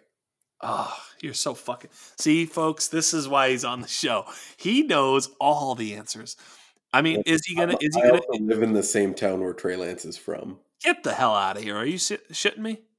No, his parents live like six blocks away from me. So go at, why don't you just ask him? I mean, this is bullshit. You gave me some bullshit answer. You could just go ask him. What's that? He's still at North Dakota State. I know, but you could ask his parents. Is he going to be good? What's going on? Let me get some inside information. Sleeping. They got to work tomorrow. All right, fine. So, do you think Trey Lance is going to be dope? Yes. I kind of do too. I'm, I'm. I think he might be that sort of that one small school guy that comes out and just kind of kind of torches. I'm kind of hoping my Patriots get him at pick 15. You think he'll be there? No. I tell you, we've reached the lightning round. I can feel it now. Hey, Kane, amazing. Thank you so much for coming on. Uh, I was I was I had zero preparation. You had uh, all the preparation in the world because you're the best in this business. I love you. I thank you so much. It was a pleasure talking to you. Um, you know, tell tell everybody where they can find you on Twitter. Uh, tell everybody what you're doing, where they where they can hear your podcast. Just kind of give yourself a little pimp right now because you deserve it. Yeah, so you can follow me on Twitter at Devy underscore Kane. Um, we have the podcast, the Devy Marketplace podcast, where we take a unique look at Devy players. Um, the there's only one pod like it, right? We're only looking at values of Devy players because we know that Devy players aren't going to be scoring points on your roster this season, probably not next season. We have some guys that are just incoming freshmen that are on our Devy roster. So we we know that the best way to make our team better is to constantly have assets that are accruing in value. So our goal is to look at when to buy, when to sell, um, these stocks because they're not scoring points for our team. So we have to figure out when we can actually trade them to benefit our team the most. So that's our whole goal of the podcast. Um, and listen to the podcast. We're actually giving away, I know you mentioned Gabriel Davis, but we're actually giving away a Gabriel Davis jersey. So make sure to listen to the latest episode of the Devy Marketplace to figure out how you can win that jersey of a signed Gabriel Davis Bills jersey. Oh, um, shit. So yeah, you definitely, yeah. I mean, all the listeners of my podcast are Gabriel Davis fans. Otherwise, I block them or suspend their subscription. They're not allowed to follow or listen if they're not Gabriel Davis fans. So yeah. you don't know how how wise that that plug was. Uh, also, Devy Marketplace. You got to admit that's actually the the best possible Devy uh, content available because he's right. They are stocks at that point. You know, let's face it. Rondale Moore was the clear 1.01 uh, after his freshman year. If you sold him, you know, I think uh, I listened to Ray Garvin's show. I think he sold him for like something ridiculous in the end. Like you know, like he used him plus something to get Alvin Kamara. So I don't remember the damn trade, but I remember thinking, boy, that's pretty bold. As it turns out, that was fucking brilliant because you sell you sell those early Devy players when they're at their peak, and you're able to get actual production for your fantasy team, probably the way to go. I'm not a Devy player, but sounds like that's probably smart. Am I right? Yeah, that's that's our goal is to just make sure that we're accruing value as much as possible, and mainly because we just want to win. That's yeah, winning's fun. Winning's fun. Yeah, you, you either want to win or lose terribly with like a hundred draft picks. Those are the two ways to to go in dynasty. We've talked about that a million times. Devy, get uh uh you know Kane gets it. Devy Marketplace is the way to be. Uh, follow Devy Kane. Not only will you get these amazing takes on fantasy football, but he also talks about undercooking your meat. You definitely want to undercook your meat, except chicken. Okay, guys. With that, we're gonna we're gonna get going. I have had an entire bottle of wine. You may have noticed by now, but we're gonna roll out for all of us at the Undroppables. Uh, you know, which we're we're rocking it right now. You guys have to check it out. Um, the website is absolutely killing it. Um, you know, our offensive line rankings are like, you know, the number one search on Google when you search offensive line. Brad Wire is absolutely dominating. We've got a bunch of podcasts going. The site is absolutely on, on fire. We uh, we're making friends all over the world. We love you. Thank you so much.